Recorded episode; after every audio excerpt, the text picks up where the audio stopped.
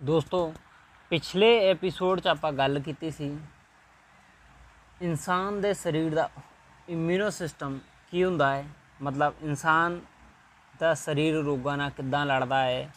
ਰੋਗਾਂ ਨਾਲ ਲੜਨ ਦੀ ਜੋ ਰੋਗ ਪ੍ਰਤੀਰੋਧਕ ਸ਼ਮਤਾ ਹੁੰਦੀ ਹੈ, ਉਹ ਕੀ ਹੁੰਦੀ ਆ? ਉਹ ਸਭ ਆਪਾਂ ਪਿਛਲੇ ਐਪੀਸੋਡ 'ਚ ਡਿਸਕਸ ਕੀਤਾ ਸੀ। ਅਗਰ ਤੁਸੀਂ ਨੇ ਉਹ ਐਪੀਸੋਡ ਨਾ ਸੁਣਿਆ ਹੋਵੇ, ਤਾਂ ਉਹ ਐਪੀਸੋਡ ਜ਼ਰੂਰ ਸੁਣ ਲਓ। ਅੱਜ ਦੇ ਐਪੀਸੋਡ 'ਚ ਆਪਾਂ ਗੱਲ ਕਰਾਂਗੇ ਦਵਾਈ ਕਿੱਦਾਂ ਕੰਮ ਕਰਦੀ ਆ, ਕਿੱਦਾਂ ਬਣਦੀ ਆ, ਦਵਾਈ 'ਚ ਕੀ ਹੁੰਦਾ ਹੈ ਔਰ ਦਵਾਈ ਕਿਹੜੇ ਕਿਹੜੇ ਰਾਵਾਂ ਤੋਂ ਹੁੰਦੀ ਹੋਈ ਗ੍ਰਾਹਕ ਤੱਕ ਪਹੁੰਚਦੀ ਆ, ਮਤਲਬ ਦਵਾਈ ਕਿੱਦਾਂ ਬਣਦੀ ਆ। ਇਹਦੀ ਪੂਰੀ ਜਾਣਕਾਰੀ ਆਪਾਂ ਇਸ ਐਪੀਸੋਡ 'ਚ ਲਵਾਂਗੇ, ਜਾਣਾਂਗੇ ਔਰ ਗੱਲ ਕਰਾਂਗੇ। ਤੇ ਸਭ ਤੋਂ ਪਹਿਲਾਂ ਗੱਲ ਕਰਦੇ ਹਾਂ ਕਿ ਦਵਾਈ ਕੀ ਹੁੰਦੀ ਹੈ ਦਵਾਈ ਦਰਅਸਲ ਉਹ ਚੀਜ਼ ਆ ਜੋ ਕਿਸੇ ਵੀ ਰੋਗ ਨੂੰ ਜਾਂ ਰੋਗੀ ਨੂੰ ਸਹੀ ਕਰਨ ਲਈ ਕੰਮ ਚ ਆਉਂਦੀ ਆ। ਦਵਾਈ ਦਾ ਉਪਯੋਗ ਕਿਸੇ ਵੀ ਬੰਦੇ ਨੂੰ, ਕਿਸੇ ਵੀ ਰੋਗੀ ਕਾਇਆ ਨੂੰ ਠੀਕ ਕਰਨ ਲਈ ਕੀਤਾ ਜਾਂਦਾ ਹੈ। ਉਦਾਂ ਦਵਾਈ ਦੇ ਕਈ ਹੋਰ ਬਥੇਰੇ ਉਪਯੋਗ ਵੀ ਆ, ਜਿੱਦਾਂ ਕਈ ਦਵਾਈਆਂ ਕਿਸੇ ਵੀ ਬੈਕਟੀਰੀਆ ਜਾਂ ਵਾਇਰਸ ਦੀ ਟੈਸਟਿੰਗ ਦੇ ਵਿੱਚ ਵੀ ਉਪਯੋਗ ਕੀਤੀਆਂ ਜਾਂਦੀਆਂ ਹੈ, ਜਾਂਚ ਪਰਖ ਲਈ ਵੀ ਉਪਯੋਗ ਕੀਤੀਆਂ ਜਾਂਦੀਆਂ ਹੈ। ਪਰ ਅੱਜ ਆਪਾਂ ਜੋ ਗੱਲ ਕਰਨ ਵਾਲੇ ਆ, ਅੱਜ ਆਪਾਂ ਉਹਨਾਂ ਦਵਾਈਆਂ ਦੀ ਗੱਲ ਕਰਨ ਵਾਲੇ ਆ ਜੋ ਰੋਗਾਂ ਦੇ ਇਲਾਜਾਂ ਲਈ ਜਾਂ ਰੋਗ ਨਾ ਹੋਣ, ਉਹਦੇ ਵਾਸਤੇ ਵਰਤੀਆਂ ਜਾਂਦੀਆਂ ਹੈ ਤੇ ਦਰਅਸਲ ਦੋ ਤਿੰਨ ਪ੍ਰਕਾਰ ਦੇ ਫਾਰਮੂਲੇਸ਼ਨਸ ਮੈਨ ਹੁੰਦੇ ਨੇ। ਜਿੱਦਾਂ ਕਿ ਸਭ ਤੋਂ ਪਹਿਲਾਂ ਗੱਲ ਕਰਦੇ ਆ ਆਪਾਂ ਟੈਬਲੇਟ ਗੋਲੀ ਦੀ।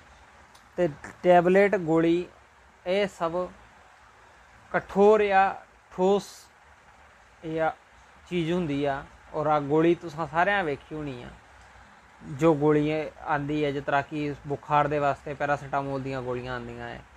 ਇਦਾਂ ਕਰਕੇ ਕਿ ਕਈ ਗੋਲੀਆਂ ਹੁੰਦੀਆਂ ਹੈ, ਜੋ ਕਿ ਆਪਾਂ ਖਾਂਦੇ ਆ ਅਗਰ ਆਪਾਂ ਨੂੰ ਕੁਝ ਦੁੱਖ ਤਕਲੀਫ ਹੋਵੇ ਤੇ।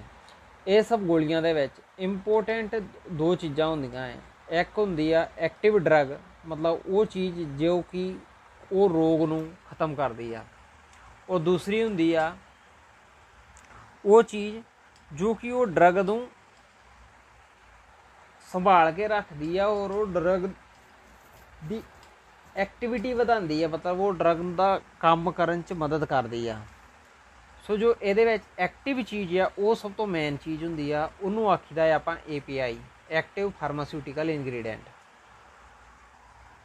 ਔਰ ਦੂਜਾ ਜਿਹੜਾ ਫਾਰਮੂਲੇਸ਼ਨ ਆ, ਉਹ ਹੁੰਦਾ ਹੈ ਲਿਕੁਇਡ ਸਿਰਪ ਜਿੱਦਾਂ ਕਿ ਛੋਟੇ ਛੋਟੇ ਬੱਚੇ ਜੋ ਹੁੰਦੇ ਆ, ਉਹ ਦਵਾ ਗੋਲੀ ਤੇ ਖਾ ਨਹੀਂ ਪਾਉਂਦੇ ਤੇ ਉਹਨਾਂ ਦੇ ਵਾਸਤੇ ਲਿਕੁਇਡ ਸਿਰਪ ਆਉਂਦੇ ਆ। ਮਤਲਬ ਚਮਚੇ ਦੇ ਨਾਲ ਆਪਾਂ ਉਹਨਾਂ ਨੂੰ ਸਿਰਪ ਪਿਆ ਦੇਈਦਾ ਹੈ।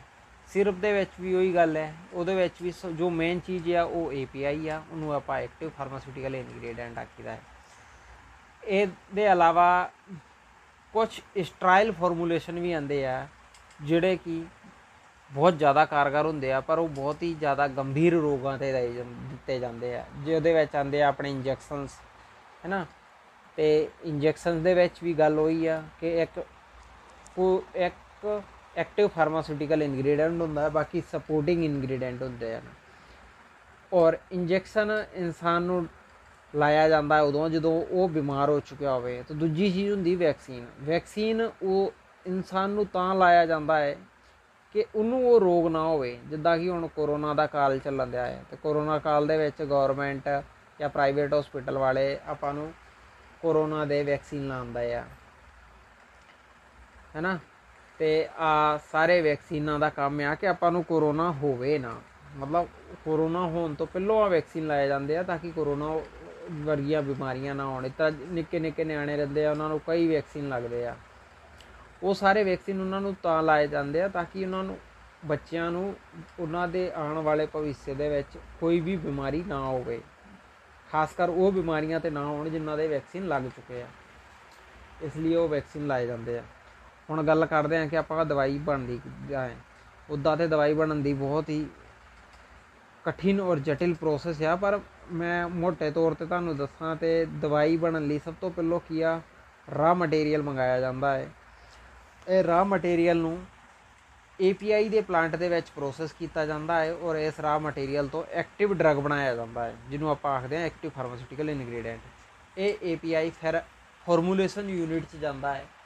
ਉਹ ਫਾਰਮੂਲੇਸ਼ਨ ਯੂਨਿਟ ਉਹ ਯੂਨਿਟ ਹੁੰਦੀਆਂ ਹੈ ਜਿੱਥੇ API ਡਰਗ ਨੂੰ ਬਾਕੀ ਇਨਗਰੀਡੀਐਂਟ ਦੇ ਨਾਲ ਮਿਲਾ ਕੇ ਦਵਾਈਆਂ ਜਾਂ ਗੋਲੀਆਂ ਬਣਾਈਆਂ ਜਾਂਦੀਆਂ ਹੈ। ਅਗਰ ਸਿਰਪ ਦਾ ਪਲਾਂਟ ਹੈ ਲਿਕੁਇਡ ਵਾਇਲ ਦਾ ਪਲਾਂਟ ਹੈ, ਤਾਂ ਉੱਥੇ ਸਿਰਪ ਬਣਾਏ ਜਾਂਦੇ ਆ। ਉਹ ਅਗਰ ਟੈਬਲੇਟ ਦਾ ਪਲਾਂਟ ਹੈ ਤਾਂ ਉੱਥੇ ਟੈਬਲੇਟਸ ਬਣਾਏ ਜਾਂਦੇ ਆ। ਅਗਰ ਇੰਜੈਕਸ਼ਨ ਦਾ ਪਲਾਂਟ ਹੈ ਉੱਥੇ ਇੰਜੈਕਸ਼ਨ ਬਣਾਏ ਜਾਂਦੇ ਆ, ਜਾਂ ਵੈਕਸੀਨ ਦਾ ਪਲਾਂਟ ਹੈ ਉੱਥੇ ਵੈਕਸੀਨ ਬਣਾਏ ਜਾਂਦੇ ਆ।